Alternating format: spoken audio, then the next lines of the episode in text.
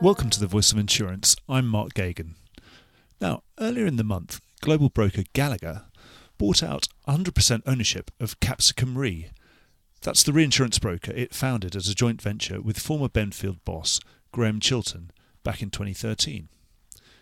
In its six years in operation, Capsicum has grown to become the fifth largest reinsurance broker. And as such, the move successfully caps decades of frustrated ambition within Gallagher's to break into the reinsurance world. So, following the deal, the Voice of Insurance caught up with Capsicum Re CEO Rupert Swallow and Simon Matson, who is the CEO of Gallagher's UK broking and underwriting division. I very much enjoyed my time with Simon and Rupert, and I hope you do too. Uh, as you'd imagine, there's all the talk about what the plans are for Gallagher's new reinsurance intermediary, but there are a lot of other market insights blended in, which I think are worth tuning in for. Now, the first voice you'll hear after mine uh, belongs to Rupert, and then it's over to Simon. What's the scale of your ambition now that you've you've you've got the resources of a major global intermediary behind you, Rupert? You've just done this deal. So the scale of the um, ambition is really um, at, the, at, the, moment is no is no more than to to start off on the next phase of the Capsicum Re development journey. The first phase is very clearly defined as start a company, build a company, sell a company, do all of that in the vision of Gallagher, uh, make the company um, uh, such that Gallagher would be proud to, to own 100% of it. That was what the mission statement of the phase, uh, the first phase was, and and and as, as you say, we successfully completed on that last last Monday, um, uh, and and now. Um, it's well, how do we take everything that we've done over the last uh, five years of trading um, and find a way to maximise that opportunity um, to deliver uh, for Gallagher um, a, a, thriving, uh, growing uh, reinsurance opportunity by dialing into all of their skills, their capabilities, their relationships. Um, so that's quite a long, wishy-washy kind of. So, to re, you know, um, throw it over to Simon. You know, I mean, your your your your, your um, I suppose Rupert's reporting to you. Um, so, is it really about building something that could challenge challenge the big three reinsurance brokers? Uh, yeah, ultimately, yes, of course it is. But I think, um, to Rupert's point, I think it's not the t- there isn't a target with a dollar revenue or a headcount size at the end of it. You know, clearly we want it to be grow. Clearly, we want it to be profitable. But I think it's you, you know much like a lot of the, the Gallagher ambition is about the quality of what we offer customers ultimately, and, and the kind of the quality of our team will dictate that. now that but now that you're properly part of the of the Gallagher fold, is what what sort of things will change uh, if if anything, Rupert? So one of the beauties of starting a company from a blank piece of paper, but having a very clear blueprint of what it is you're trying to achieve, um, is that when you come to this this inflection point, um, this transition moment, um, given that everything uh, we've done up until now has been in the vision of Gallagher, there's very little for us to do um, as, as, a transition. So, uh, Gallagher don't have a reinsurance operation. It's not like we're merging with another business. Um, so, you know, one of the unique parts of um, the communication to the Capsicum Re team was to, to say to them that there are no planned redundancies. I mean, that's a totally unique situation in, in M&A. Because it was because you had a joint venture to start with, you already built, um, you already had the back end and everything all plugged into the right places. Well, there's that, but also there's the fact that uh, Gallagher had no reinsurance uh, business at the time when when Chili and I arrived in mm-hmm. 2013. So we started in a completely greenfield site uh, with a blank piece of paper. Um, we, um, as, as I've said, um, assimilated all the policies, process, and procedures of Gallagher. We didn't create anything bespoke. Uh, we promised Pat and uh, and the management team the time that, that we would deliver something in their own vision, um, and that's exactly what we've done. So I think that's a really unique part of this transaction that. Um, yeah, value's been created uh, uh, for our clients, uh, for Gallagher, for ourselves, uh, but perhaps most importantly for um, for the wider Capsicum Re team. Uh, probably a bigger question for both of you is um, will there be any kind of culture change that you, you, both spoken in the media when the deal was announced last week about uh, the change from um, an entrepreneurial culture to to one that's more perhaps a growth a growth company culture but but now you're going to attract people who perhaps um, wouldn't have wanted to take the risk on a startup, and now you're definitely got a startup. You've got the revenues, you've got the, you've got you've got profit. Um, what sort of things are going to change, or, or uh, and will the capsicum um, brand stay uh, and that kind of thing? Uh, There's a number of questions wrapped up in that. I think, um, you know, culturally, very little, if anything, will change. I think, you know, as Rupert said, the beauty is they're already integrated, they're grown up, you know, aligned with, with the Gallagher culture anyway, um, you know, which is incredibly positive. Um, your point about how do we get the next wave of recruits in, and, and and it is something we said in the press last week. I think you know it's facts. Some people are wired in a way that they would step out and take that risk, and you know when you're starting a new entity, it is risky, and people have commitments, you know, family commitments, financial commitments that that need honouring. So it takes a certain mindset to step out to be the initial guys into the unknown. I think you call them uh, buccaneers. I sort of had a, a, a sort of mental picture avoid- of. I was just trying to avoid that word. No, no. I think I, I, we Simon Adventurers is probably the word I should have used, or It's people who are risk entrepreneurs. Yeah, yeah, and, And, that um, DNA is is pretty rare. I mean, if you think about, um, you know, Chili and I had a, had a particular reason for wanting to get into back into the reinsurance business, um, and, and encouraging people to come and join us. I mean, if you think about Raj, who was Raj Balasaria, who was the very first guy to come and join us. I mean, he's he was a 25 year vet of Aon. Um, you know, the fundamental entrepreneur spirit that was required in order to um, believe and have faith that what we were proposing was actually going to end up being exactly what it's been. But you know, it's all very well hindsight's 2020. Um, but you know, if you go back to uh, April of uh, 2014 when Raj resigned from from Aon, I mean, the the entrepreneurial spirit required by him and his team is almost unbelievable um, to, to contemplate now, and that DNA um, is is present in all of the partners of Capsicum Re, irrespective of whether they joined early on or whether they came uh, during the process. All of them had to make these fundamental decisions about their own lifestyles um, and, and take this risk. And Simon and I were saying last week uh, when, when we were being asked this question, that is not to everyone's liking. But now, as 100% owned as Gallagher, um, that fundamental risk has disappeared. Um, and, and of course, being the fifth largest reinsurance broker in, i at the end of phase five already gives us huge amount of momentum for um, going forward into reaching our aspirations, which was your first question. Yeah, and just on, on the flip side of that, then all that huge entrepreneurial effort and that excitement, um, there's some people who, are built that way, absolutely. And then how do you keep them, those that that cohort of people, how do you keep them in the business and keep them excited about the next phase now? We've kind of well personal experience actually. You know, I've been through this when we when we started Alesco, and then and then went wholly owned. You know, how many years ago was that? That was 2014. So you know, a period ago, and um, I, th- I think people bond together, they hang together, so they want to they want to be in the next growth stage. You, you, you, know, have to look after people financially, but a lot of it is spiritual. You know, these are a tribe that grew up together and want to be together.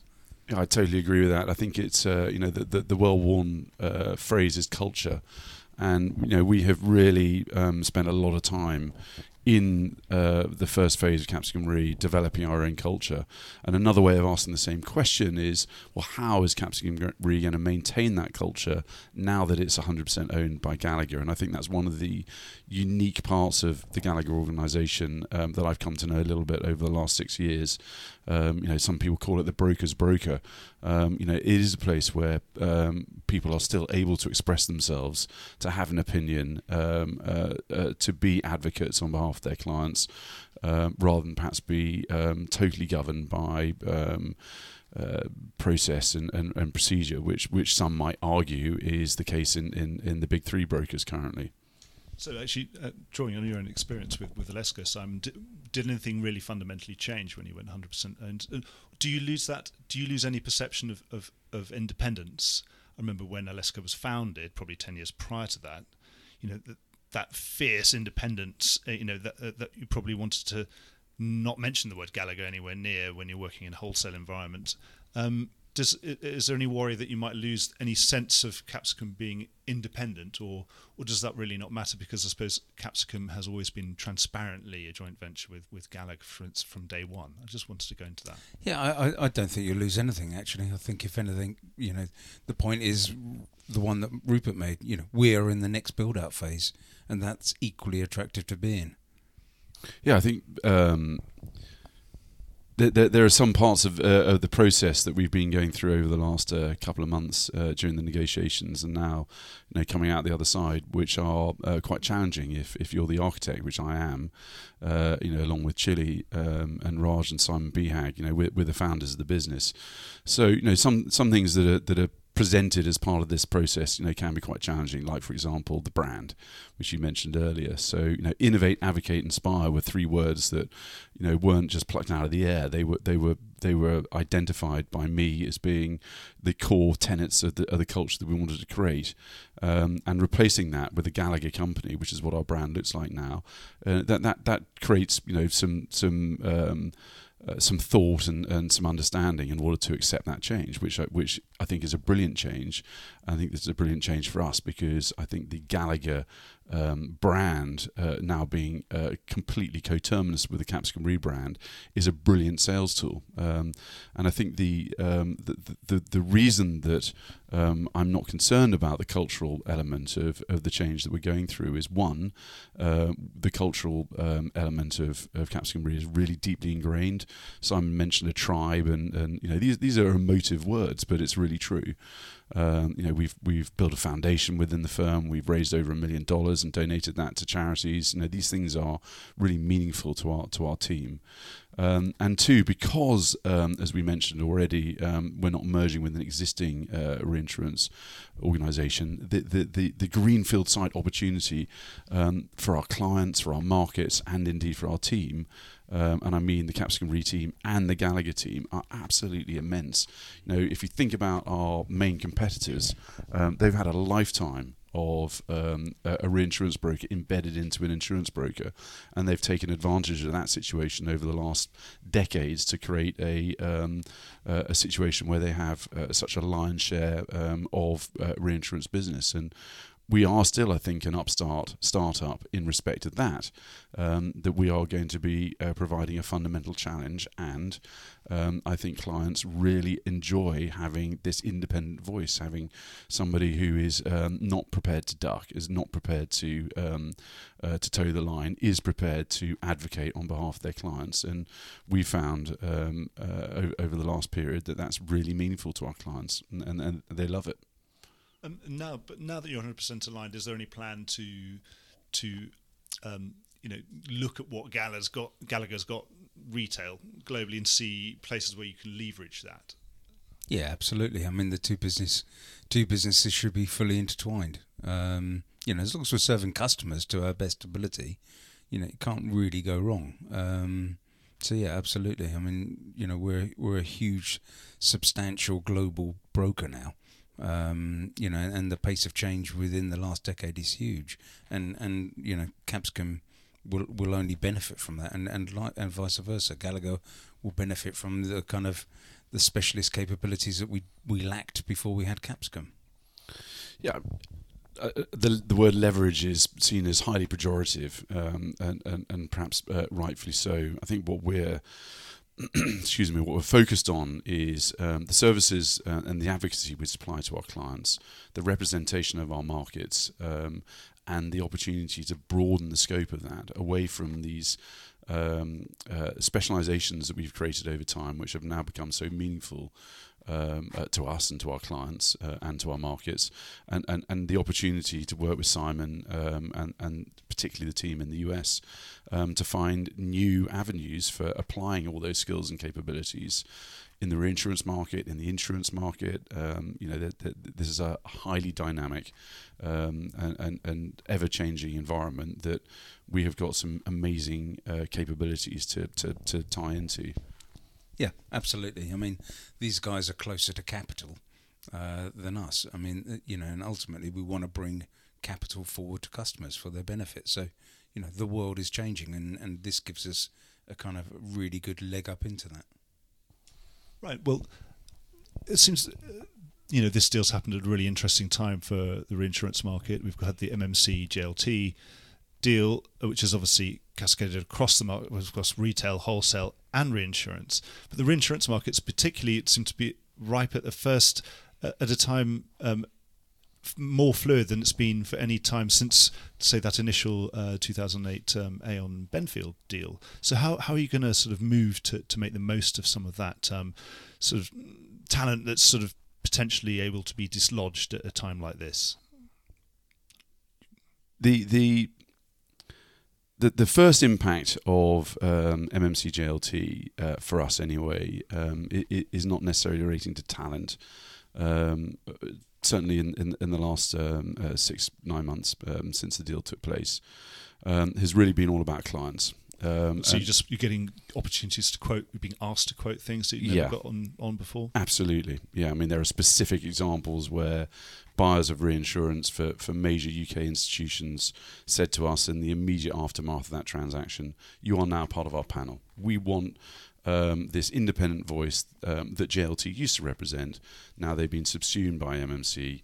Um, you know, we don't perceive them to be independent anymore. So you've got that gig. Come in to this to this um, arrangement and, and, and start um, disrupting, offering uh, advice uh, in, in the way that in the way that you do.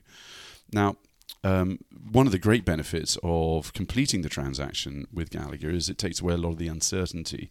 You know, uh, you know speaking candidly, um, there's a certain amount of limbo to the Capsicum story uh, during 2019 because if you're after um, producers um, or indeed account executives uh, in the reinsurance sector, um, you need to be able to give a clear understanding to that to that individual or that group of individuals as to what their what their opportunity potentially might be. And in the sort of um, period of, of uncertainty running up to you know will they won't they consummate this this joint venture, that's very hard to do. That has all gone away. And one of the things that Simon and I spoke about a, a lot over the last couple of weeks is just the the momentum that that certainty is going to give us when we start thinking about how we want to um, add resource to to our existing capability. You know, be that in London or or, or indeed uh, as we've spoken quite a lot about uh, in the US. So something just occurred to me. Obviously, Gallagher very much obviously has uh, probably the, one of the greatest consummators of M and A in, uh, in in in broking history. That uh, you know, uh, if you uh, look at the stock exchange announcement from from Gallagher's, probably an acquisition of some scale, uh, a scale once a week. Um, do you think? Um, now that you're fully 100% uh, owner of, uh, uh, uh, uh, of Capsicum, would you, as is there scope for acquisition, um, growing by acquisition at all? Yeah, no doubt. I mean, you know, uh, this is the great thing, and I think this is one of the things that will attract talent uh, into us. You know, we've got a, a huge parent, a relatively greenfield global site in the reinsurance space, uh, and they like acquisition. Um, you know, reinsurance, you, you know, from a financial perspective, if you get everything else right, it offers a great return on the dollars you invest if you get it right. And um, you know, we have uh, in-house experts to help advise on that now. Are there any any particular uh, skills or, or, or gaps that you've got as Capsicum as, as as you know relatively small player that you're particularly keen on filling? So, Mark, I think you know the, the interesting thing uh, about the journey so far is that um, it's been 100% organic. You know, when you start with a blank piece of paper and nothing, literally every dollar of revenue um, or every uh, dollar of GWP that goes through um, the Capsicum Rebooked is is uh, uh, a dollar that wasn't there before. So, an amazing organic uh, uh, story. Um, uh, zero acquisition during that period of time.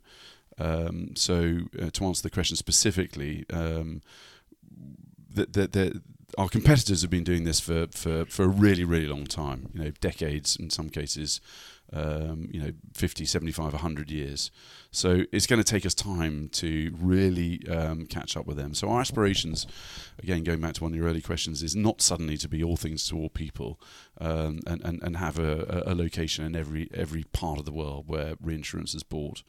Um, but but in the first instance, our uh, business plan, Chili and my business plan, um, uh, had uh, a, a US capability embedded into the first phase, and, and we've achieved everything that we have achieved without actually um, uh, bringing any of that to life. So. Um, given that Gallagher is a US-based company, um, that it has a huge US presence, um, you know the, the obvious gap uh, for us is is in the US.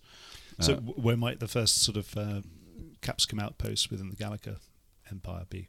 I mean, It's oh, already there. Actually, Chica- well, we're, we're, we're already we're already got a, a, a small enclave of, of capability in New York, um, in North Carolina, and also in, in Miami. So it's not like we're, we're we're not there at all. We've got licenses and and, and, and skills and capabilities, um, uh, but but rather obviously with um, you know more than sixty percent of the global uh, reinsurance premiums coming out of North America, um, you know that is a that is a massive opportunity. So the fundamental question for us, from a strategic point of view, will be will be build or buy, um, and over what period of time. And, and you know the, the very exciting part of all this is that Simon and I are just starting on that uh, on that uh, process together. thought it'd be really good to ask you about the market itself. Um, I've been reporting on this market. I've been living in this market since 1992 and working it, you know, in, in some shape or form uh, in the mid early 90s. I was, you know, in that hard market. But this seems like a really very interesting market turn situation that we're in at the moment. And now that you've you've, you've got you've got good timing. You've, you've you've brought this thing together. You've got the resources. Um, what opportunities do you think that this market is throwing up at you? And obviously Simon as well in, in, in your in your core markets as well. Things are happening everywhere, and and perhaps a joined up approach with with with in-house reinsurance broker, particularly smart ones that you've got. Uh, you must be excited about some of these opportunities. I'd love to hear sort of what sort of plans you might have. In, in, Yeah, there seems to be so much dislocation in different, so many different places that, we, that we're looking at at the moment. I, th- I think you raise a really good point. I mean, you know, hard markets are, aren't that regular. Um, you know, and there's, to be frank, there's a talent of or a generation of talent that haven't seen it, um, and that creates quite an opportunity uh, in itself because I think the hard market in any in any sector kind of separates the men from the boys, if you like. So, you know, that's where real customer advocacy really plays into your hands. And we've always said we're a talent-rich organisation, and that's that that particularly now you've got um, you know you've got a core of a team you know some of the the Benfield that Benfield expertise was really renowned for going in if the market wasn't there they could go and get you a new market um, are you excited by that sort of prospect Yeah, there's no doubt. I mean, one of the things that these guys are, and I mentioned earlier, they're close to capital. And you know, if we have uh, if we have the chance to bring alternative forms of capital or risk transfer forward to our customers, we absolutely should be looking at that. I, I think it's a, a, a, really interesting slash exciting uh, moment in in the cycle. Um, you know, I, I, I, back in back in the day at Benfield, um, mid late nineties, you know, we were at the cutting edge of um, cat bonds and securitization, and you know, here we are, you know. 20 plus 25 years later um, and and you know if we'd been having this conversation you know, 24 months ago you know we'd be saying look hard market hard market cycles they're just never going to happen. This constant wall of capital that comes out of the hedge fund ILS world is, is never going to stop. They're always going to find ways um, to put that capital to work. And so the, the concept of class of 92 class of 95 uh, you know whatever it happens to be private equity led um, capacity creation you're referring to uh, Lancashire Montpelier you know firms that we were involved in in helping to create that that feels like um, you know a, a, a- story of, of of a bygone era. do you think we're, we're, not quite there yet are we or I, I, I think it's going to be very hard. Well, I'm, I'm not saying it's impossible that, that that private equity play will, will ever come back again, but I still feel um, that it feels unlikely. Now, if um, the um, the non CNN losses continue to come in um, and continue to uh, what do you trap mean that? You capital. mean things that aren't on the news listen, if you're mum and Attritional pup, losses. yeah, if you're mum and pup America and you're investing uh, through your pension fund into insurance on the back of a non-correlating asset class, but over a you know three, four, five year period, you keep on being told that actually this safe. 10%, 7% return or whatever is actually you're losing money. Eventually, you're going to get bored of that um, and want to go back to you know uh, a safer, even if it is correlating a safer asset class. So that's kind of what's happening um, in the reinsurance market right now. Is that um, uh, the uh, the types of business and the classes of business and um, the way that that capital is being put to work is fundamentally changing right in front of us, and that's what's causing the hard market. Mm. Um, now, whether or not that is going to be so fundamental that we'll see a retraction of these, uh, a, major continuing retraction of these ILS funds, which will eventually sweep um, the more traditional markets back to the fore. You know, I think that depends a little bit on what happens in 2020. Yeah, but sorry to monopolise Rupert Yeah. here on, on, on, on ILS, but um, that is the big question. What, what's your gut feel in terms of this trapped capital? Will it be released onto the market and sort of uh, pouring uh, oil onto onto troubled waters, or will it will it is it likely to be redeemed and then extracted from the market? Well, I think the clues in the in in the title mark. I think it's trapped. Um, so I don't think it can be redeemed um, until it's untrapped. And the question really is, in the event that it is uh, untrapped, the question then is, will the investors uh, allow it to be reinvested, or will they then redeem it? So And- it's still a question. It's moment. still a question, um, and and um, I suppose in the first instance, um, it, it, it's it's um, the technical side of it is is how to untrap it, um, but leaving that to one side. Um, certainly, everything um, that, that that I've heard from uh, people like Matt Fitzgerald, who are you know right at the vanguard of of, of this type of reinsurance, is that yes, times are difficult and um, the aggregate covers that, um, uh, that some of the uh, quote, uh, quoted shares and the aggregate covers that um, the hedge funds, the ILS funds, have been um, uh, using to put their capital to work over the last four or five years. That that, that is a thing of the past. They, they've now returned to uh, more excess of loss um, event type of uh, covers, and so that's where this this tightening of the market's coming uh, through, and, we're about to go um, at the beginning of March um, to uh, a Gallagher sales meeting, three and a half thousand people gathering um, to, to uh, talk about uh, our business, and, and reinsurance is going to be uh, uh, part of that now, which is fantastic. And we're going to be making a presentation that's, that's titled uh, "Reinsurance: The Lifeblood of the Insurance Market," um, and, and and it's going to be quite interesting for, for that group of people to hear about the um, the impact that reinsurance has on the wider market. And I think if you're not in the reinsurance market or you're not um, you you don't understand the impact of reinsurance on insurance, and and this is where the tightening comes as the costs of reinsurance go up. Those costs have to go somewhere, and they eventually are passed down the line uh, through the wholesale market, eventually into the retail market. Um, and, and so the tightening in the reinsurance market eventually does lead to uh, a general tightening um, in, in the overall market. Yeah, but uh, you know, just to just to add on for that, I mean, it's a dynamic market we're in, and and you know, our our, our whole ethos is is to manage problems, uh, and you know, if if a capacity crunch is a problem, you know, it will be an opportunity for someone else. So you know, it's just where the river evolves to. Um, us journalists have been talking about casualty a lot recently, and about you know potential casualty crunch. Uh, we've seen pricing go up in D&O. We've seen lots of excess, particularly US exposed casualty. But then we've got anything with casualty in it um, seems to be um, uh, difficult at the moment. In, starting with you, Simon, talk about some of the opportunities that you're seeing in that marketplace. Uh, or, or- or for one, do you believe that there's a casualty kind of crisis happening, or is that too strong? I think I think casualty is a very difficult market, um, and particularly the US casualty. Um, I think you know it's fair to say we're seeing price increments. Um, you know, it seems to be there's there's some reserving issues, um, and and you know, and also the thoughts of some of the advisors uh, around that. So you know, I think that that is going to be quite a fraught market for a while. Um, but y- you know, ultimately, our, our you know, we're there to solve customers' issues, be that direct or reinsurance. So I think in, in this kind of market, we'll end up pick, picking up more customers. So do you think this this this harder market might be more of a sort of Ace and XL type harder market, with, which is casualty led rather than sort of property cat led that we've had back in the old days? Um, I'm not. I'm not sure that I can answer that. I mean, one, one of the interesting dynamics of uh, of Capsicum Re, um, and, and and indeed this conversation is that um, you know, the, the expertise that I've brought to the project um, hasn't been necessarily around the broking side. It's been around platform creation, design, architecture.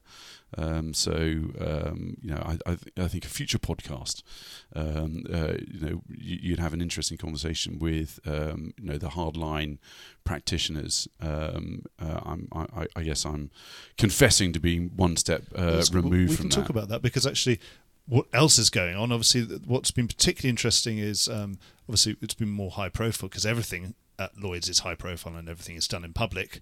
Uh, with the Blueprint One, we've but we seem to be a face all over the insurance industry of. Um, uh, finally, a, a, realization that the nettles have to be grasped and maybe platforms are slightly burning or at least a little bit singed, and that it's a time of the market to be uh, reorganizing itself. And of course, when we've got the same time, we've got pressure from insurtech and other things and potential for disruption. Um, I mean, are you getting excited at all by some of the Blueprint One uh, reforms and some of the changes that are happening, but uh, very large carriers and some of the insurtechs and obviously what we've different uh, new insurance trading platforms appearing and all sorts of things. Just like to have your view on some of this this new sort of new reinvigoration of some of the enthusiasm for uh, transformational projects that we seem to have seen in the last couple of years? Are there anything that particularly? I think in the, in the, in the very first instance, a great opportunity for me to get on my favourite hobby horse of uh, nomenclature. So whoever came up with the word insurtech, they didn't call it finantech, they called it fintech. So we should really call it instech because that would be a much easier way uh, for us to, to, my, to my friends at Instech London will be very, very glad that you said that. so Instech is, is clearly the right uh, nomenclature, but but um, you know, I think uh, again, um, you know, we can go back in history. Um, you know, uh, RI3K, um, uh, uh, the the the cat exchange uh, that was built in, in uh, uh, exactly. IFEX was was another one. That was a CBO, CBOT uh, cat futures uh, you know going right back to the early 90s so you know th- there have been a lot of bleeding edge um, uh, projects that have tried desperately to break into the inert market. These, I mean, we've got. I do, we don't need to name their names here, but do you, there's a couple of reasonably high-profile ones. Do you think they're going to get traction where others didn't? I think it really, really, for me anyway, Simon. I'm sure you got a view, but for me anyway, it it it ultimately depends on leadership. Um, these things have to be led uh, John Neal, I think, is doing uh, a great job at leading um, and, and showing the way. And, and but but that leadership challenge, I think, is absolutely fundamental. It's easy to create a well, not easy, relatively easy to create a blueprint. It's I think very, very has proven to be very, very difficult to get an inert marketplace to change. Yeah, to drive implementation is going to be mission critical. I think John's doing a great job actually as well. I think um, the syndicate in a box, I think, could be transformational. I, I, think that's really exciting. I think you know clearly driving unnecessary and unwarranted cost out of the business, you know, is is going to be um, transformational for them as well. I mean, as a wholesale broker, you know, by by trade, you know, are you excited by some of these reforms? There's potential of being able to get into Lloyd's access capacity, very large amounts of capacity that's all assembled behind a lead line. Uh, and you know, in fact, probably with someone like Rupert organising some of that at the back end for you, and be able to show that to your customers and say, "This is the Gallagher, our new Gallagher scheme here, which is a billion dollars straight up front." Yeah, clearly, and I think that's one of the advantages of being one of the biggest brokers in the world. Um, and you know, and I think there's certain dynamics in the market that have changed and will change forever. Um, and some of that's around scale. So these these are the things that you'd be looking at trying to. Yeah, I mean, I, I, like to try and visualize things. So you know, the, the way Simon and I have talked about this over time is is if you think about it in terms of pipe work. Um, you know, if you, if you can create a pipe that is um, that is very smooth, um, and, and nothing can snag on it on the way through, and you can create efficiency in that way. Um, you know, if you have um, what Gallagher has, which is a, a huge distribution capability, global uh, distribution capability, um, and you can understand the needs and requirements of both your clients at one end and your markets at the other end, that pipework can be developed to be ultra smooth ultra efficient and and rather than it being scattered you know across a huge array of uh, recipients be they clients or markets it can be directed as a hose can be, and, and, and can be poured into one particular place. And, and I think if we, um, as leaders in industry, can start um, uh, affecting the right behavioural change with our practitioners um, and, and, and really focus on the requirements of our clients in particular, I think that's an incredibly exciting opportunity. And, and, and it is partly tech driven. Um, so the Instech uh, guys who are out there doing amazing things, um, again, if they can if they can fundamentally find new ways of doing things, um, of, of, distributing, of selling things, then fantastic. And actually, on, on that kind of line, is that something that you you not you know uh, there there are other things in the market, other other brokers have set up uh, you know kind of technology focused arms to their to their businesses. Anything you're looking to doing, or or have you already done it but done it slightly under the radar so we don't know about it? No, we have. A, I mean, we have a, our parent in the states have a, a, a kind of tech uh, watch department, if you like. So we're, we're kind of always looking over the sector, um, and and there are some things in there that are genuinely interesting to us. I think. Um, yeah, I think we're just just mar- marking our position, if you like. I think I think um, it's very hard, Mark, in, in the in the environment in which we're transacting to be that um, uh, talking about reinsurance specifically, um, you know, as, as, a secondary and, and sometimes, even tertiary market, it's very hard to be the drivers of technological uh, change. You know, really, the technological change or the um, uh, the environment change needs to happen at the front end, and eventually that that will that will come through. ILS markets, I think, are a great example of of change that's taken place over the last twenty years um, that have, that have fundamentally changed the marketplace. There's, there's in my opinion, um, there's no way um, that they're going to disappear. They may change, they may morph. Um, become uh, uh, different providers, but you know they're, they're, they're probably um, uh, from a reinsurance point of view right at the vanguard of Instech or Reinstech, which is a word I've just created, which is great. And I think our ability and willingness to embrace change is changing, you know, a- appetite for change is changing. You know, if you look at the adoption rates on PPL, uh, if you you know if you five years ago you were going to say we were going to be in this position now, m- most people would have been sceptical.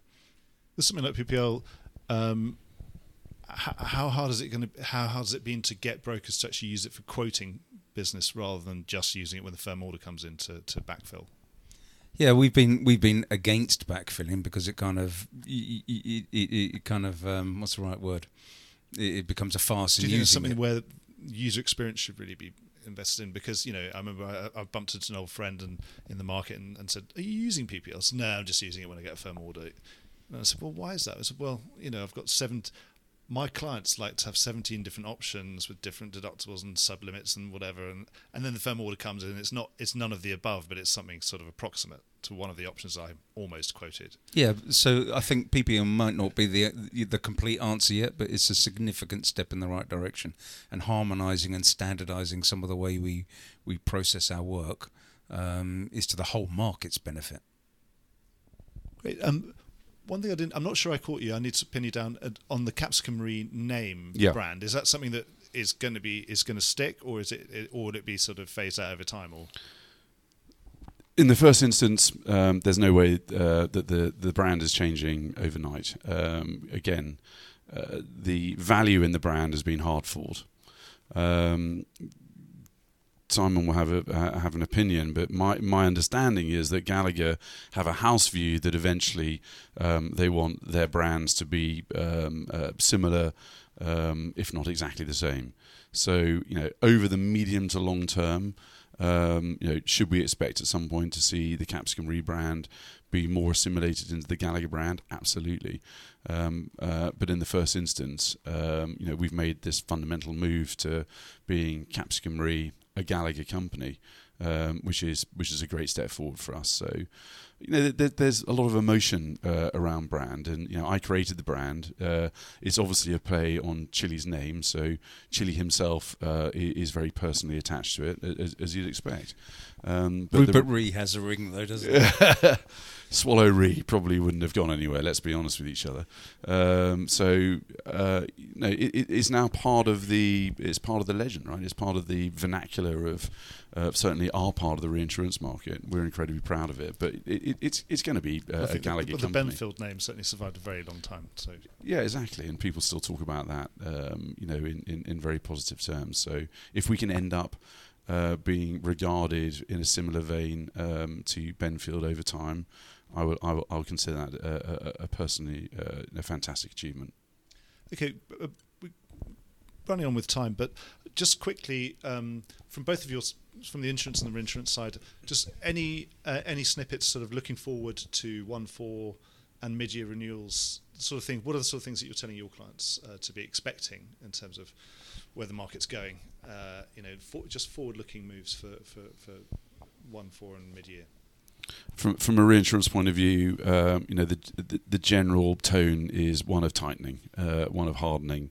You know, it, it's it's not universal. It's it's it's it, it's in its own pockets. Um, uh, but but but overall, um, that's the direction of travel. I think this this uh, previous constant softening of the market, there is a line in the sand now. So I, you know, I don't think there there are very few places where uh, prices will be coming off. Um, you know, there's a floor. Um, and in certain specific areas, um, clients already uh, will be expecting uh, a, a certain amount of hardening.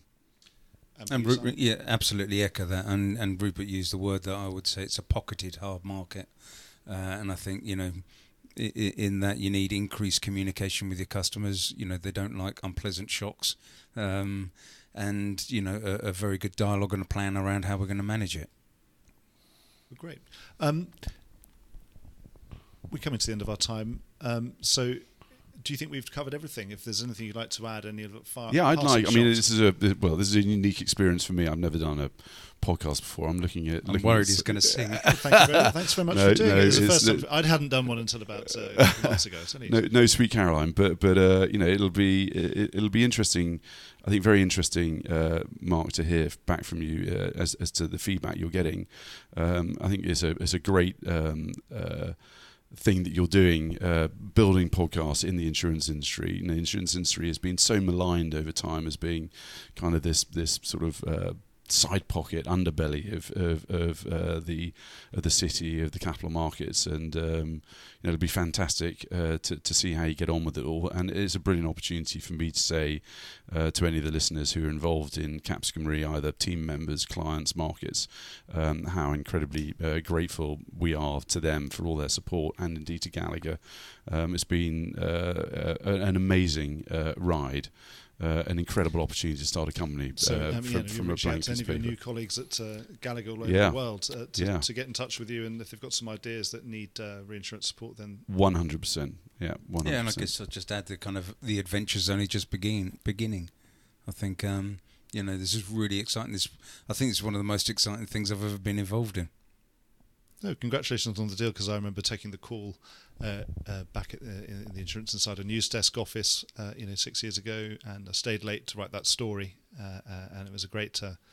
But you know, we'd had um, difficult times before with Gallagher Re, and it hadn't worked out, and you know, they explained why it was going to be different this time, and you know, you're a journalist, you take it with a pinch of pinch of salt, a little bit skeptical, of course, and uh, you've um, you've gone and done it. So congratulations uh, to both of you for doing that. So Appreciate it. The- The credits for Rupert actually, but yeah, thank you. Well, actually, to be honest, it's not really for me at all. It's for it's for the team. So uh, sounds like we're we're moving into Oscars territory here. But uh, uh, no, really really appreciate the yeah, time. we've got to stop stop before it gets too Uh, gushy. exactly. Great. Thanks a lot. Thank you. Cheers. The Voice of Insurance is produced by me, Mark Geoghegan. Music was written by Anna Geoghegan and produced by Carlos Geoghegan. Check out more podcasts and written comment pieces at www.thevoiceofinsurance.com.